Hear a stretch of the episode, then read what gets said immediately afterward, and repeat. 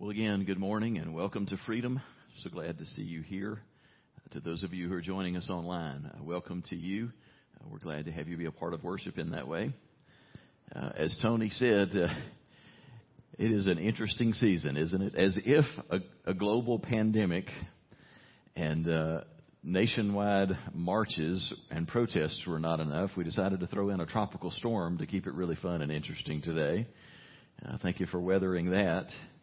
Uh, I told Tony maybe next week we could we could work in like an earthquake or a zombie apocalypse or something, just so we don't get bored.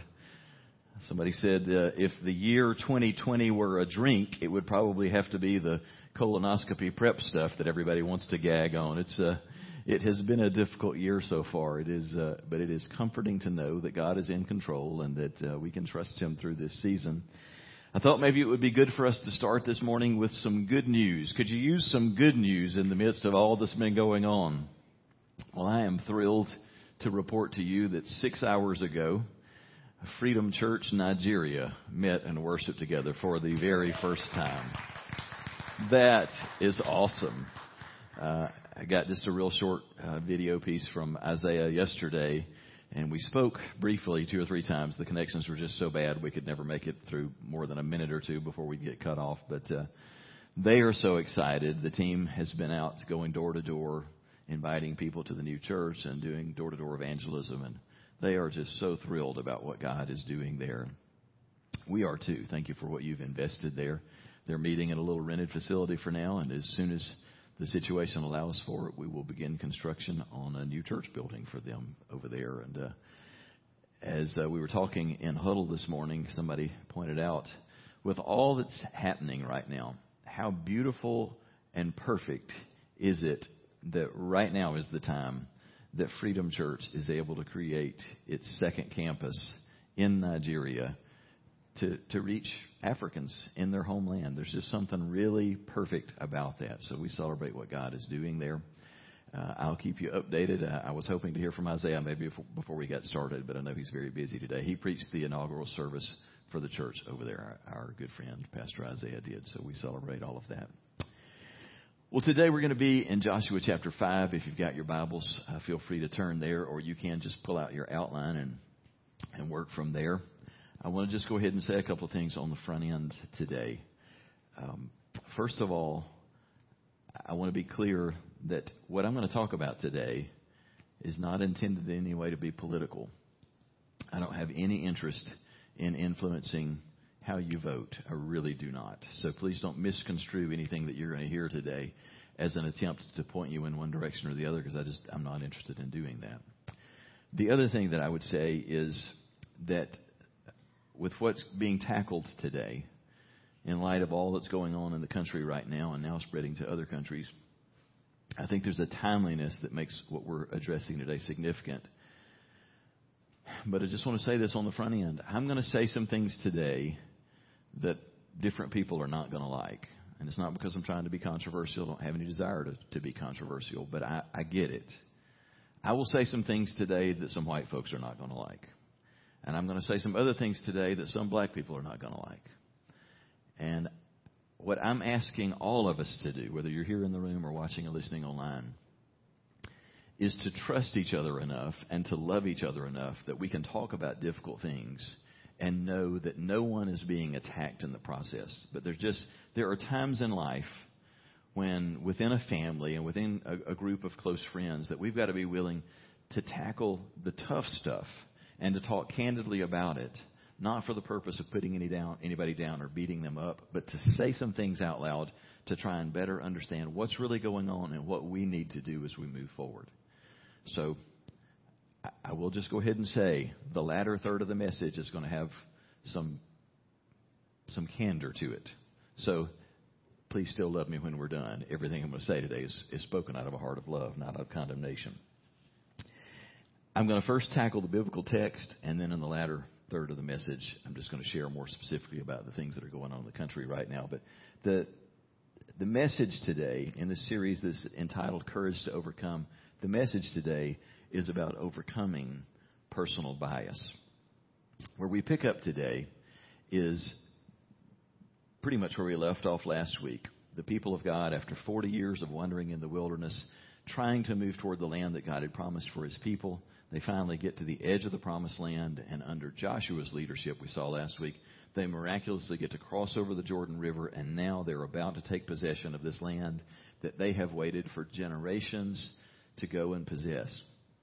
But before they do that, the, you know, the very beginning of Joshua 6 is going to be them having to tackle the first gigantic obstacle, and that is this huge walled city of Jericho. And it's such a challenge to think how they're going to take this city. But before they can do that, there is a profound set of truths that, that Joshua and the people must hear and understand. And so we have this very unique little section that's just three verses that we're going to focus on today. And I just think it speaks so clearly to a lot of what's happening in our country right now. We read in Joshua 15:13.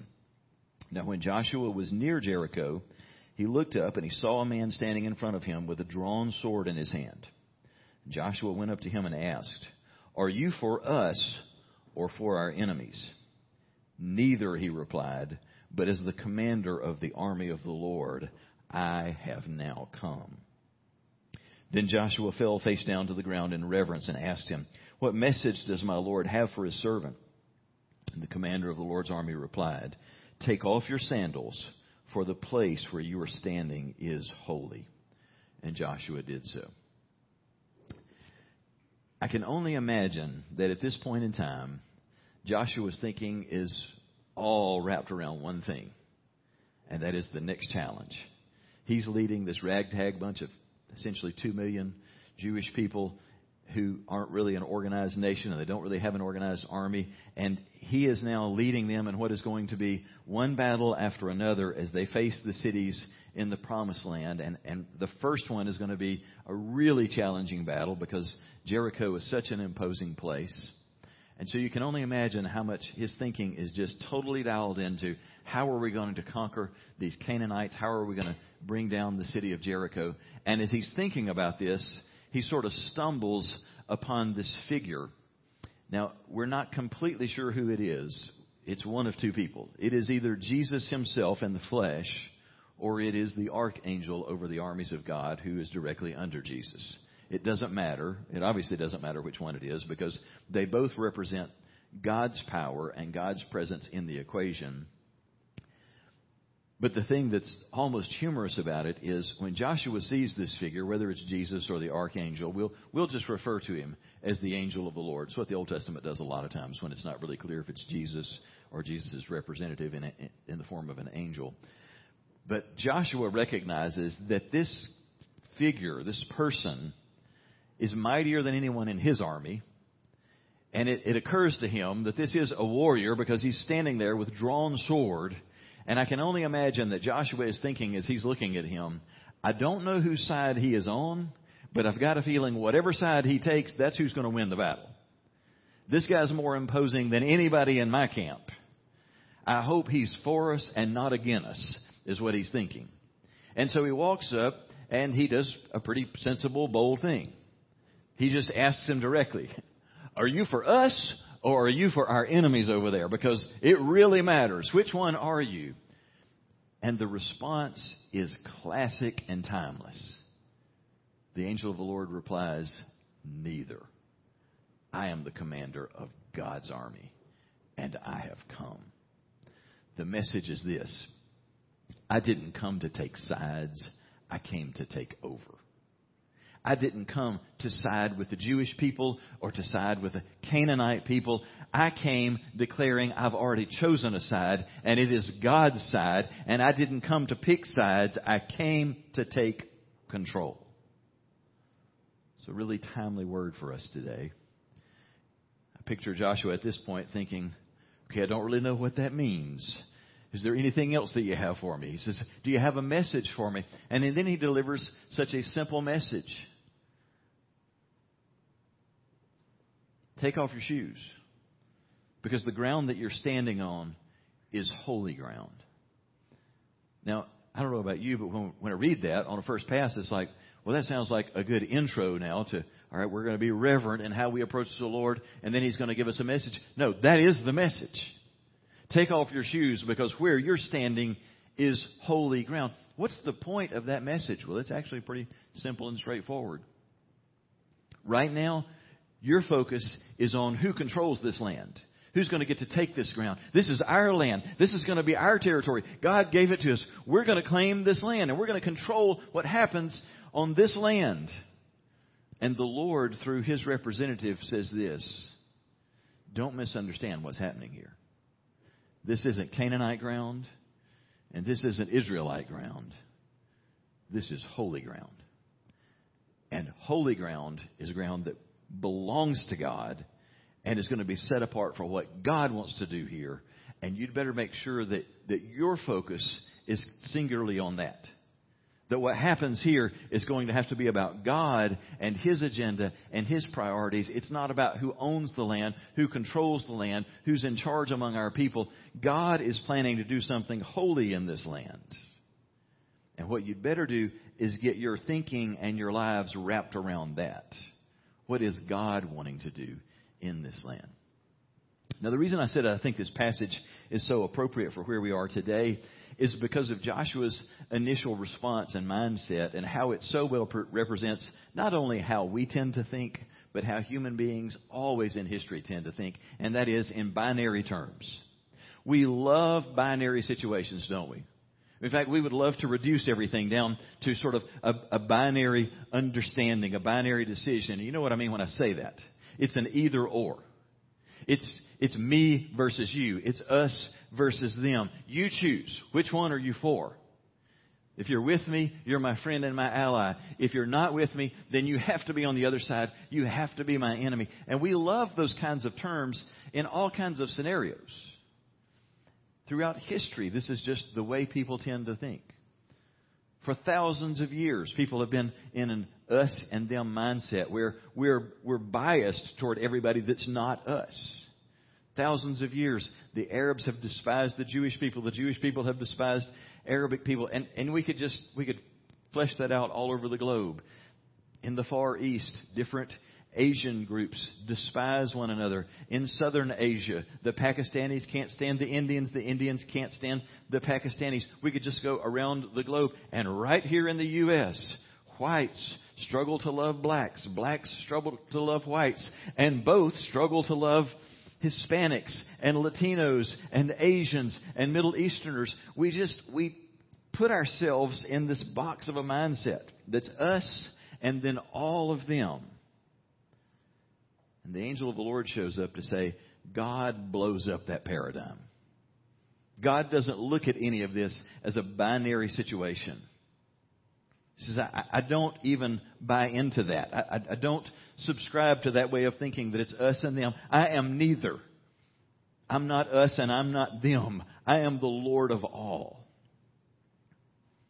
There are two things that I want to share from this passage, and I'm going to try and move through these pretty quickly, and then when we're done with the outline, we're going to dive into some stuff that's, that's particularly relevant to what we're watching today. The first thing that I want us to consider is the biases that we tend to struggle with that we're going to have to overcome if we're going to see God's kingdom ushered in here in our lifetimes. And if we're going to see God do what He wants to in and through us. So, first of all, I want us to just recognize the biases that they had then and that we tend to struggle with now. Three that I'll point out to you. First of all, there is the bias that says, This is our land and you don't belong here. The Canaanites certainly were guilty of that thinking. They did not want all these Jews invading their land. In fact, kind of everywhere they went, they ran into that mindset. This is our land. You don't get to come here.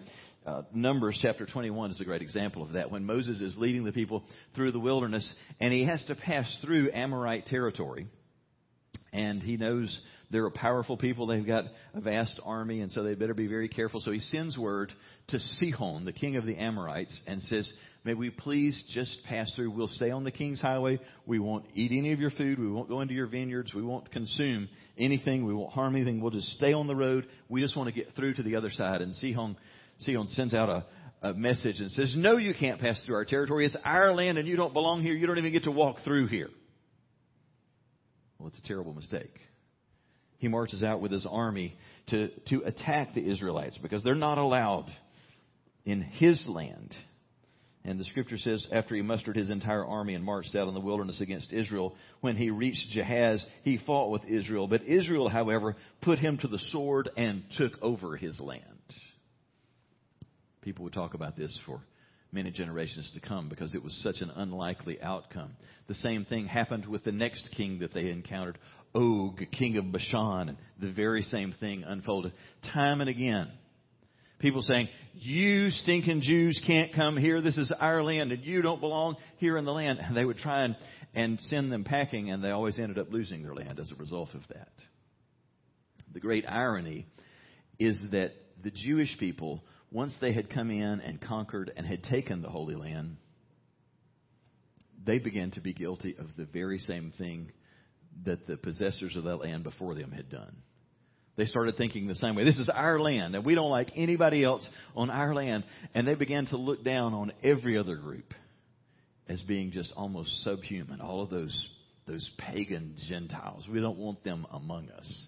And it became such a pervasive bias and bad attitude that the Lord confronted it time and again through the prophets. A good example is Jeremiah. He did so repeatedly through Jeremiah, such as in Jeremiah 7, 5 and following, where the Lord says to his people through Jeremiah, I will keep you safe only if. Everybody say only if. That's the condition. I'll keep you safe only if you change your ways and are fair and honest with each other. Stop taking advantage of foreigners orphans and widows. Don't kill innocent people.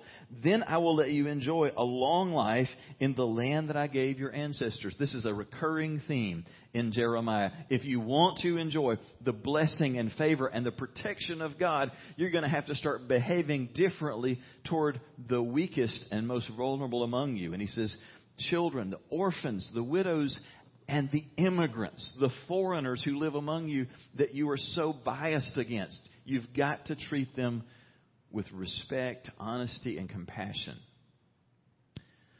Friends, we struggle immensely in America with this.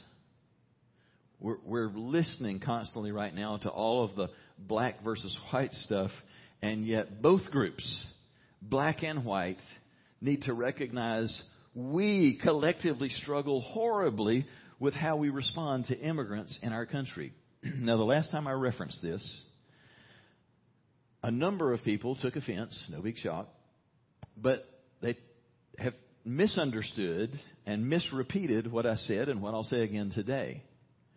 I don't know what our immigration policy needs to be in America, and I'm certainly not lobbying for any position. It's complex. I don't have the answers. I don't know if we need a wall or if we should avoid building a wall. I don't know. So I have no interest in lobbying anybody in a particular direction. I know that the answer is not that all countries should just open their gates and everybody go wherever they want to. I've never suggested that. The good news is we don't have to figure that out. That's not our job. Our job in that regard is to pray for and to elect godly men and women who will wrestle with these things and make the decisions. Our responsibility is to show God's kindness and compassion toward the people who are here. Because the simple fact of the matter is, there are millions and millions of immigrants who are already here, and long lines more who are trying to get here. And rather than us getting tied up in, in knots over what we're going to do about the people who are here, we'd better just listen to what the scriptures say and show compassion and concern for the people who are here around us. We need to be honest in confronting our own personal bias toward people that we want to say, you don't belong here, this is our land. We need to hear the voice, of the Lord saying, it isn't their land and it isn't your land. It's holy land. It is God's land. The scripture says the earth is the Lord's and everything in it. We are just tenants on His land. So we'd better be careful how heavy handed we are in defending who gets to come on what we think is our land. It's His. There's a second bias. And it is the bias of thinking power and might make us right. The people in Jericho and other people groups in the Holy Land certainly were guilty of that thinking. The very next verse, if we continued reading, is Joshua 6 1, where it says, Now the gates of Jericho were securely barred because of the Israelites. No one went in and no one came out. The, the Canaanites thought, We are, the people of, of Jericho, we are secure. We've got the army, we've got the chariots, we've got the, the huge wall to this city, and we're going to control the day. We've got the power. I don't have time to unpack this today, so I'm just going to say this very succinctly. Any of us who find ourselves in positions of power. I'm just going to be real honest about things today. That would include everybody that's seated in this room today. In American culture, we represent those who come from backgrounds that are privileged and empowered. It is just a fact. We don't recognize many times just how much that is the case. And it is, it is natural and tempting because we, we are in positions of power and influence to think, well, God made it this way. And the direction that we go must be okay. And that we'll be guilty of not taking the extra effort to consider what life is like for those who are not in power, for those who are disadvantaged. And I'll say this and just and move on. There is one people group more than any other in all of history, and it's still true today, who have not operated from a position of power. They have been the most vulnerable and they have been the most taken advantage of of anyone in history, and that is women collectively. Due to sheer physical strength and might, men have dominated women for all of history. There is no group that has suffered at the hands of others more than women, and it has not evaporated or gone away in the 21st century. And we don't have time today to unpack that issue, but, but it is a very real issue that we live in a world that still very much favors and caters to men and places women at a disadvantage. It is a bias. And then there's a third one I want to point out. And is the bias that says you are different from me, so you must be my enemy. It goes back to to Joshua's question, that, that binary kind of thinking. Whose side are you on? Ours or our enemy? Now, I think there are three primary ways that we express or, or think of this bias today more than any other. There is the obvious one, and that is race.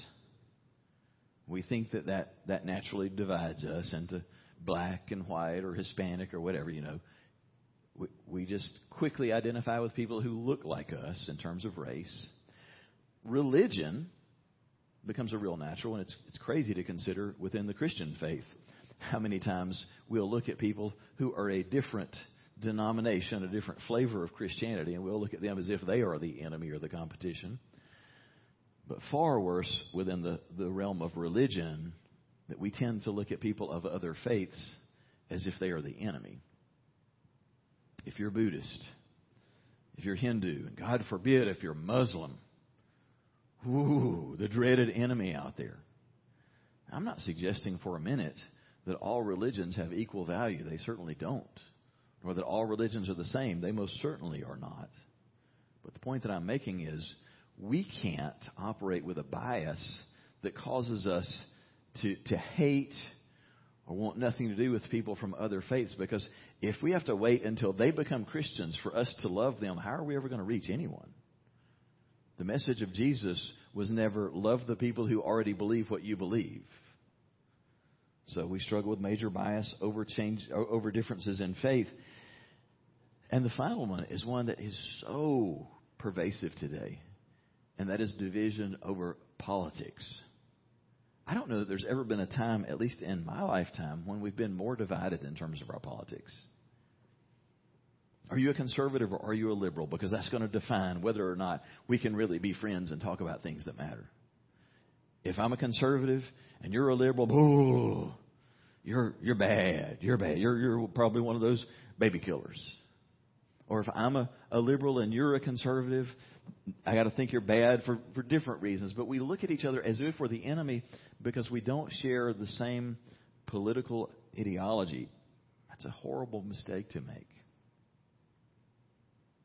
All of these are biases that we struggle with. So, how do we begin to address that? Well, there are two messages that stand out from this encounter that we just read about that we have to hold on to. Two eternal truths for us to cling to. And the first one is this God loves and values every human being, and so must I. I love that the response from the Lord is that I'm not for you and your group, and I'm not for that group. I represent God and His interests, and that makes me love every group. It wasn't that He didn't love the Jews or that He didn't love the Canaanites. He loves everyone, and that's why He doesn't take sides. It's one of the theme verse for the whole New Testament is essentially John 3:16 that God loved the people of this world so much that he gave his only son so that who everyone say it with me everyone so that everyone who has faith in him will have eternal life and never really die. God sees what he built into every one of us and he loves every one of us and he doesn't stop there. He doesn't just say, I, am just like a, a grandparent and I can only see the good. He sees the reality of who we are, the good and the bad, and it never causes him to stop loving us, but he doesn't cut it off at that point. He says, if you belong to me, then you must love who I love. John makes that point powerfully in 1 John 4 when he says, If anyone boasts, I love God. Well, who in the room would boast, I love God? I would. I hope you do. He says, if you boast that you love God, you can't go right on hating your brother or sister, thinking nothing of it. If you do, you're a liar. Because if he won't love the person that he can see, how can he love the God that he can't see? The command that we have from Christ is blunt. Loving God includes loving people. You've got to love both. It's a pretty simple and profound argument, isn't it? Don't say that you love the God that you cannot see with your eyes if you do not love the people who are made in the image of God. It's easy for us to lose sight of, of how wonderful and unique all humans are above everything else in creation. That we're made in the image of God. Genesis 1:26 such a, an important truth here when God is voicing his plan in creation and when he when the godhead speaking to one another say let us make human beings in our image make them reflecting our nature so that they can be responsible for the fish of the sea and the birds of the air the cattle and yes earth itself and every animal that moves on the face of the earth. Do you recognize what an incredible endorsement, what a huge declaration this is over all of us? That God says, I am going to make you way more than anything else in creation to bear my image. You're going to be like me so that I can give you authority over everything on the planet.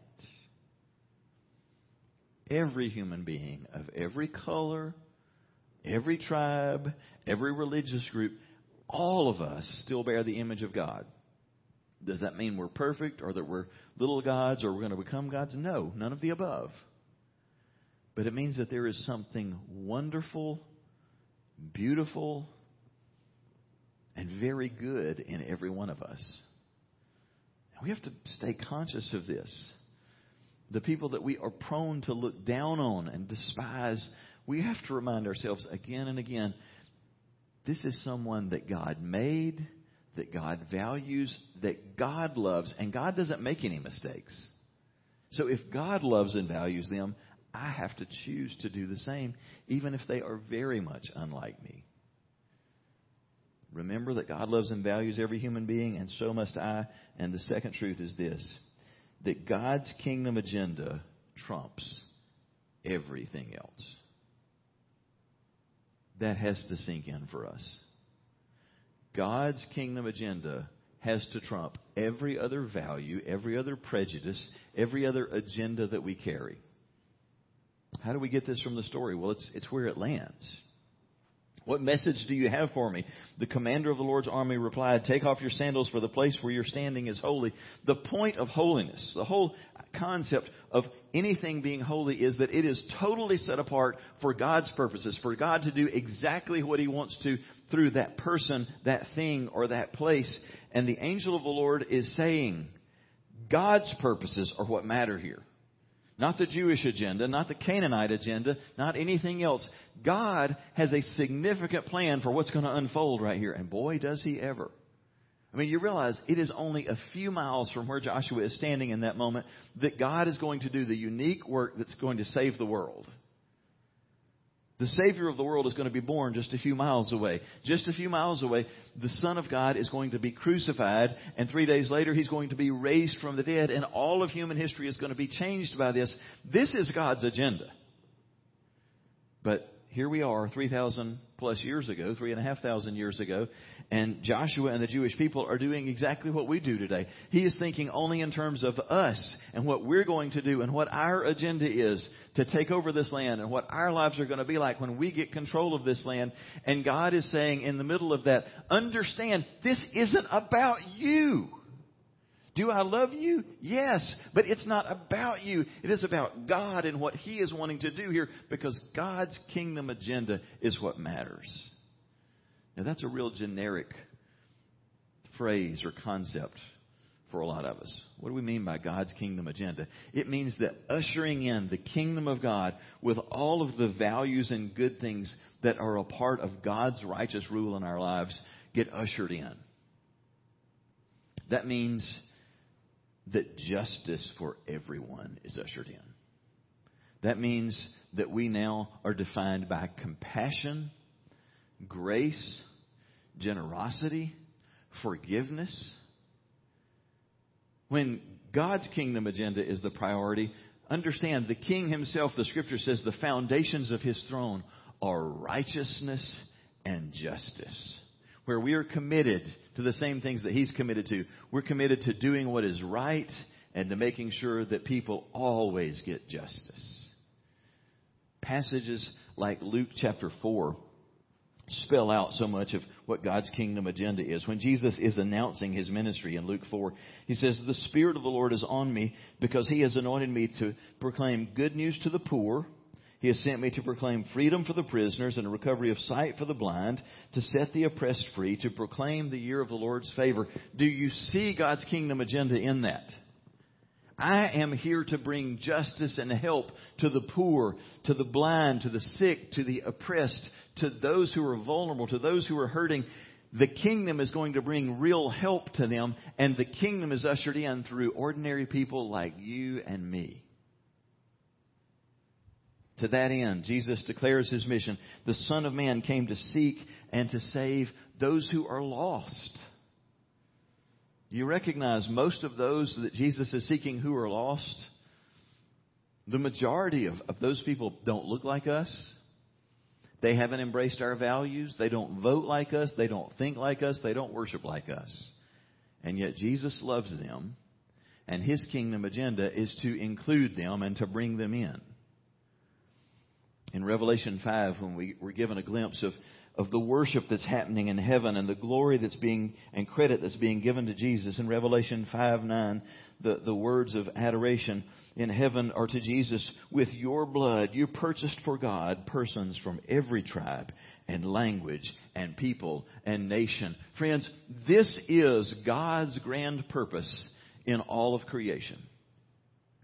That He would form a family of people for Himself that would be made up of people from every group on the entire planet. That's a powerful picture, isn't it? It's not going to be white heaven. It's not going to be American heaven. It's not going to just be Western or European heaven. It's going to be the family of God that comes in all flavors, all colors. It's going to be so incredibly diverse. And in heaven, they are celebrating that fact right now.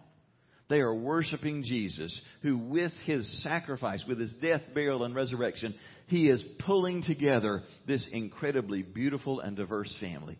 And we can't get in on what God is doing. We can't walk in the power and anointing of God unless we embrace his mission and his values. So let me ask this question How does this relate to all that's going on in America today. There's so much noise, there's so much tension, there's so much energy being spent. It's really an interesting time. Not a lot of people are having fun in this moment, but it is it is a moment for us to learn from, and it is a moment that we need to understand and hopefully be able to speak into.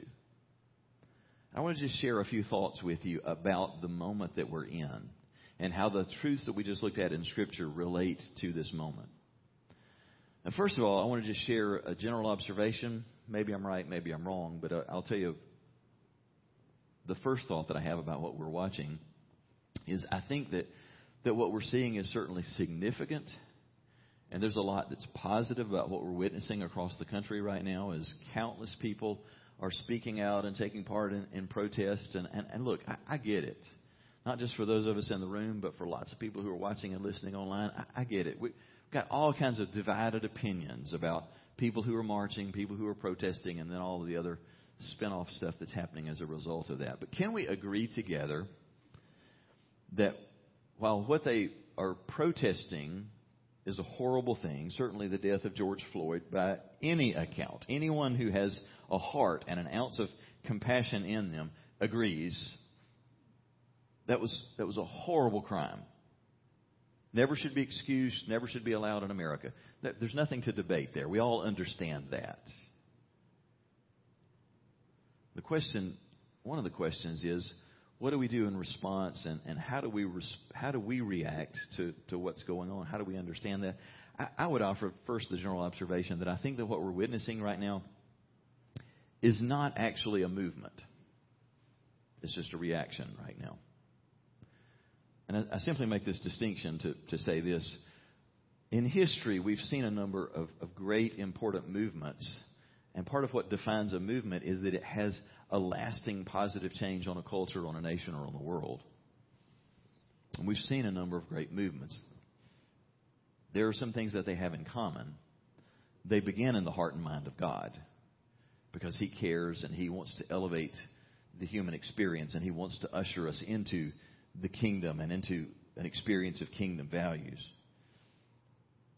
And so it starts with the heart of God, and then God communicates something to a man or a woman or a handful of people who begin to be burdened for and passionate about this thing, and then that begins to spill over on the lives of others. And these people lead in the movement, but they also shepherd those who are a part of the movement, and it has lasting positive influence. Think about some of the great movements that we've seen in history. The Reformation is certainly a, a clear example of that. And there were a handful of godly men that God used to lead in that and to shepherd it, to define the direction and the boundaries of what was going on so people didn't just run off in every direction. You see, movements always have shepherds. Usually godly men or women who are who are keeping the movement on track. I think about the first great awakening and, and shepherds over that movement like Jonathan Edwards, pastors that God had his hand on who helped to, to move things in a particular direction. And the American colonies were radically transformed as a result of that. The Second Great Awakening, to some extent, even the American Revolution, these are movements that started with God, that had key leaders that defined the boundaries of that. I would contend that the most recent major movement that we've witnessed is the civil rights movement. It had profound impact. It was desperately needed. It started in the heart of God, and it had shepherds over it. Great men and women over it. People like Rosa Parks. People like Dr. Martin Luther King Jr. I, I think he was the ultimate shepherd over that movement in America. And thankfully, the things that we're witnessing happening in America today are still the carryover effects from the civil rights movement. The reason I say I don't think that what we're witnessing today is a new movement is, is for a couple of reasons. One, I don't see any shepherds over this movement. I don't see central figures who are, I'm just being honest, who are leading us toward, right now, toward a greater good that's going to benefit everyone. Doesn't mean it's a bad thing. In fact, I think most of what we're witnessing is a good thing. It, it, it is a positive reaction by and large because most of what we're seeing is people from all kinds of races and backgrounds stepping out into the streets to say, we will no longer stand for or tolerate injustice. Can we agree that's a good thing? When we will no longer sweep under the rug what is done to a black man on the streets of America, that that is no longer okay. Thankfully, we're not a lynching culture anymore, but we're also not a culture anymore that says, oh, the police, eh, whatever they do, we'll leave it to them. No. We are saying with one voice, that is not okay. We will not let that be okay. And thankfully, that isn't the norm anymore. We should be encouraged by that fact. But we see what's happening. It's not just people stepping up and protesting and saying, we cannot allow for injustice anymore. There's all this other spin off noise and chaos that's coming out of it. This is not what the civil rights movement looked like. And, and so there are all these people with different competing agendas that are, are trying to rule the day in this. And so ultimately, it doesn't have the feel of a movement. It has the feel of, of a reaction. And, and people are just kind of, it's like the book of Judges, where the theme of Judges is o- over and over, everybody did what was right in their own eyes. And so there would be chaos until a judge arose, a God appointed leader who would call people back to order and back to movement in a particular direction, and the chaos would, would be quieted. Well, right now, we're seeing all of this spin off chaos for lack of, of there being clear direction and shepherding. So that's part of what's going on right now. But here's another part of what's happening today that it's important for us to recognize. We're being herded like cattle right now. White America and black America. We are being herded and prodded in specific directions. And ultimately, the source of that herding and prodding is hell itself, is the heart and mind of Satan. Because he loves bias, he loves division, he loves stirring up distrust and hatred. The truth of the matter is, America has made tremendous progress over the last century and over the course of most of our lifetimes. Great progress has been made, and nothing in the last two weeks or in the last five years has undone that progress. If we just pay attention, it is clear the fact that people are in the street saying, No more. No more will we allow for injustice. That is a clear sign of progress. But here is the, the hurting and the prodding that's taking place. Now, I'm going to I'm going to say some things directly to white people. and I'm going to say some things directly to, to black people. And, and I know we live in a time where we even just get offended by, by what we get called. Can we just love each other enough to let that stuff go? I know we're not really white, although I'm pretty close. White people aren't really white and black people aren't really black, but we've got to call each other something. So for simplicity's sake, I'm going to say white people and black people and let's not get offended by that.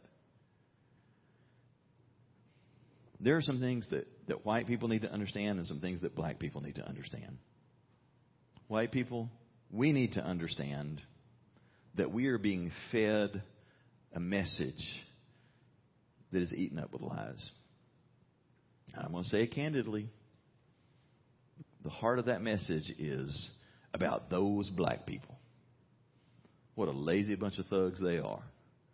That all the rioting that you see, all the looting, it's just those black people. That's just how black people are. They're lazy. They want something for nothing. They'd rather sit at home and wait on a check or go break in and steal somebody else's stuff. That is the lie to white people. And unfortunately, massive numbers of white people believe that lie. You don't have to put on a white robe and a white hood and go to a Klan meeting to believe the lie and to be a white racist. It is alive and well in America. We know that it is. Unfortunately, we've become civilized and socialized to the point that we've learned you don't get away with with saying certain things in public anymore, so we reserve our spoken racism for what's spoken in our homes.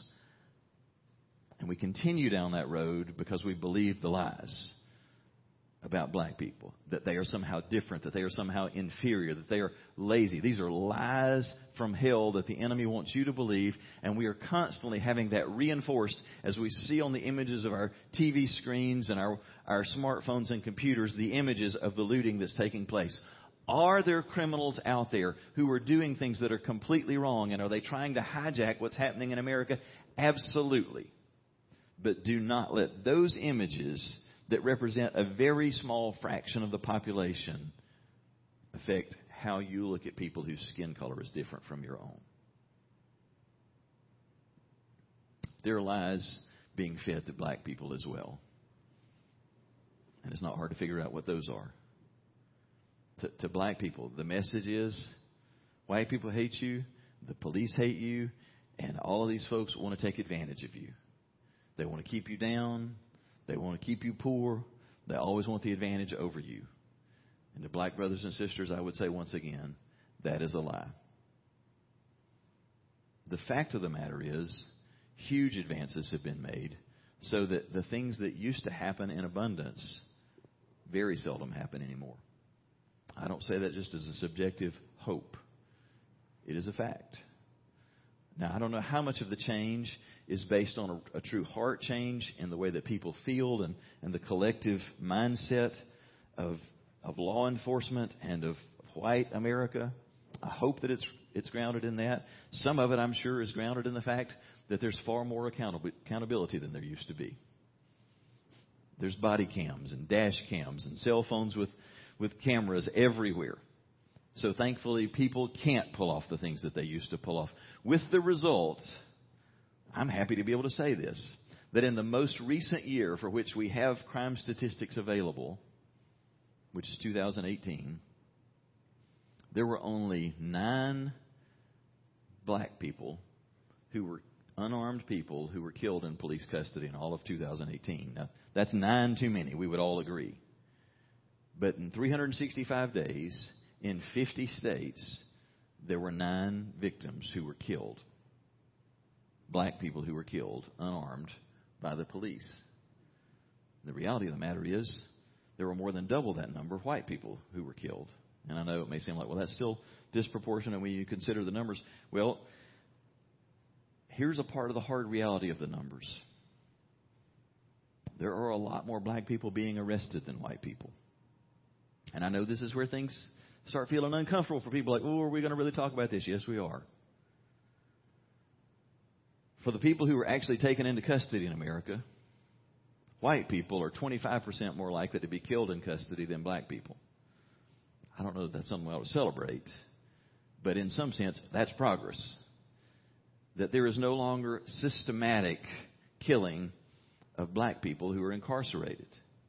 I know there's still such a thing as profiling. I know that there are still incidents where people are treated wrongly because of their race. But the truth of the matter is, the police have never in the history of America been as careful as they are today about how they treat American citizens, whatever their color. There are things that we have to address as white people, and there are things that the black culture has to address. On the white side of this equation, part of what we have to wrestle with, and I get it, nobody in this room, nobody watching and listening wants to hear this. If you're white, you don't want to hear this. But we are part of a culture that helps to create the problem that we have. And part of the problem that I'm referencing is just, just a couple of examples. That black men in America represent 6% of the population, and yet they commit 44% of the murders in America black people across the board represent less than 13% of the population, but they commit 50% of the violent crimes. Now, white people are apt to hear those statistics and go, yeah, see, see, it is what I thought. That's why I feel the way that I do. You've believed a lie if those statistics just reinforce that feeling. That should be a warning signal to you that I do struggle with bias and racism. Because what we don't want to hear that we must accept is that white culture over time and still today helps to create an environment that fosters that. When black children grow up in poverty with a limited number of open doors, and when they grow up in environments where they don't have daddies so much of the time as a part of the equation, and tragically, still to this day in America, 70% of black children grow up in homes where there is not a father present in the home. Once again, white people are apt to go, oh, see there, they created that problem. Friends, we created that problem. Our ancestors created that problem. And yes, it does go back to slavery times. And I know white people get bowed up when they hear that. We got to build a bridge and get over it. As white people, we love to say, I've never had a slave. I've never been a part of the whole slavery thing. No, we didn't own slaves. Our ancestors did. And in those days, we created situations where the black families were consistently being broken up and where fathers didn't get to be fathers in the home. And the black community has never recovered from that. It's not all our fault, but white culture has been a part of that equation. And to this day, there is a situation that we are participants in. We didn't create it, but we certainly benefit from it, where white people have gigantic advantages still over black people and Hispanic people and every other people group in America. And you know it's true. I mean, let me just say it this way. Suppose there's a really good paying white collar job, the kind of job everybody would want. If, if I or my wife apply for that job, and a black man and a black woman who have equal education, equal intelligence, equal experience and background, the four of us apply for that job, you know at least eight or nine times out of ten, one of us, Jackie or I, would get that job, even though our skill set and background was the same. That's the world we live in. And if we want to really take that all the way to its natural end, I get the job most of the time because I'm white and I'm a man. And we enjoy that benefit. And we want to turn the message off at that point and go, enough of that. I don't want to hear it. That is the world in which we live. And if we had all grown up in abject poverty, without a dad present, and without many opportunities before us, a lot more of us would have considered or actually turned to a life of crime. So part of the deal is we have to acknowledge that we live in a world that still puts us in a position of advantage and puts all kinds of other people, not just black people, but everybody who isn't white, essentially, is put at a distinct disadvantage. You and I can't just suddenly fix that, but we must accept that that is the world in which we live, and so we're going to have to be creative in reaching out and helping to elevate other people so that they have opportunities. So I say that part to white people, but I will say just as candidly to black brothers and sisters. This is not a problem that can be singularly fixed by white people. We want to see justice for everyone. We don't want to see another black man or a brown man or a white man die unjustly at the hands of the police. We don't want to see people experience hardship as a result of profiling. But understand that will not just go away. There continue to need to be reforms among the police. But that is not going to change all that needs to be changed. Part of what has to happen is 6% of the population can't continue to commit 44% of the murders. 13% of the population can't continue to commit 50% of the violent crimes because as long as that happens, police are going to look at black people differently. Something has to be done to change that part of the deal. And part of it is what happens in the home has to be different. And so, black brothers and sisters, there has to be a commitment from within the black community. We're going to do this differently. We're going to expect more. We're going to have to all do our parts here. And in this, we're going to have to accept and even celebrate some of some of the good news and some of the, the hard stuff. I mean, right now, there's all this marching and protesting over injustice because a man has died at the hands of a police officer. I'll tell you what, I haven't heard anybody report on the news. And, and we should be offended by what happened here. But nobody on any news channel that I'm watching is saying that for every black man that is ever killed in police custody now, there are 18.5 police officers who were killed by black man in America. Friends, that part of the narrative has to change too. We can't make the police the bad guys and say it's us against them. There are problems in the white community. There are problems to be overcome within the police force. And there are problems in the black community. And it's just like in a marriage. Anytime I sit down to do marriage counseling, you want to know who everybody wants to talk about? Them. That's exactly right, Jim. I want to tell you what her problem is. Let me tell you what she's doing to make our situation bad. We're no different. When we talk as a country, when we talk between races, we want to say, here's what's wrong with those white people, here's what's wrong with those black people, and the truth of the matter is the only problem you can work on is your part. The only stuff I can address in my marriage is what I am messing up. So the police are going to have to deal with their part. White people, we're going to have to figure out how we can behave differently and how we can elevate the experience of those who are not white and make sure that doors are open to them and that we are showing them love and that we're not allowing closet racism to thrive in our homes and in our lives. And black people have got a part to do in elevating the black experience and not tolerating the things that have been happening on the streets. And I'll say another thing to go a step further. One of the things that has become a really, I don't know, a, a point of friction and tension in this is we know what the theme of the marches has been. More than anything else, it has been Black Lives Matter. We've, we've heard this for the past several years. And I'll just say aloud a lot of white people hate that line. A lot of white people cringe and say that's the, that's the wrong message. And I'll say this for my two cents worth. I think that it, it has been an appropriate and fitting message that white people by and large have misunderstood. I, I think the I think the theme line is missing one word. It really needed two on the end. I think that's that's ultimately what those who are marching have been asking for all along is just that we would live in such a way that demonstrates demonstrates that black lives matter too. It's not like, like black lives matter more than white lives or black lives matter more than anybody else, but that that black people deserve the same justice that white people receive. And it was a cry of desperation that was a fitting cry, and we don't need to push back against that and act like that's wrong. But here's what I would say today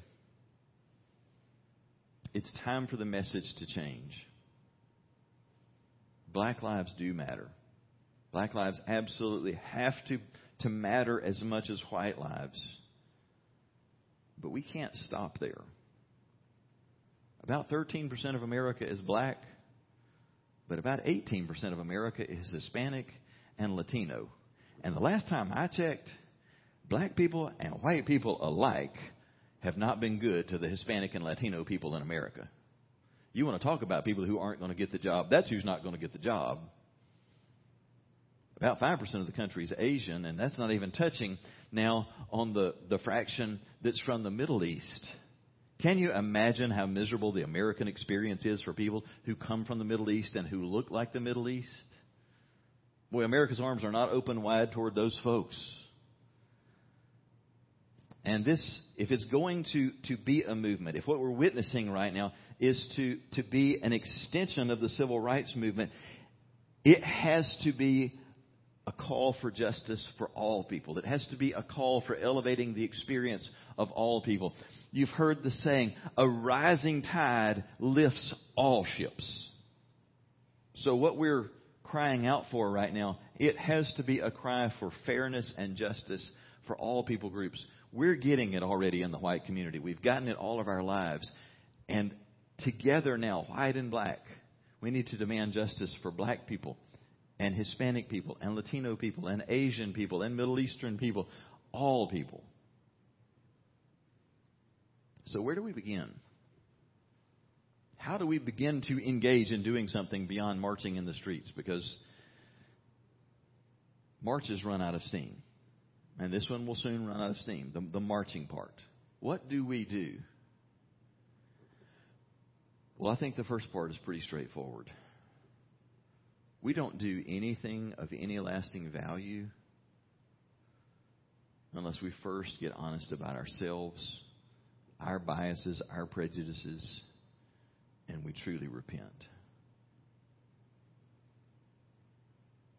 the worst thing I think that could happen in light of all that's going on in the country right now is that we would just become more jaded. And I hear, I hear in so many people's voices, I'm just so sick of it. I'm so sick of hearing about it. Not as sick as some people are of being on the short end of the stick. We got to move beyond just being sick of it and be willing to say, what am I willing to change? Am I willing to look in the mirror? Am I willing to go before God and say, Lord, I realize that in me there are there's some major biases. There are still some prejudices. I may not talk like it out in public, but I still carry it in my heart. And I realize that if I don't love people, then I can't really fully love you. I confess it for what it is. And I ask you, God, to begin to bring about change in me. Start helping me to love people that I don't naturally love. And then we've got to go a step beyond that.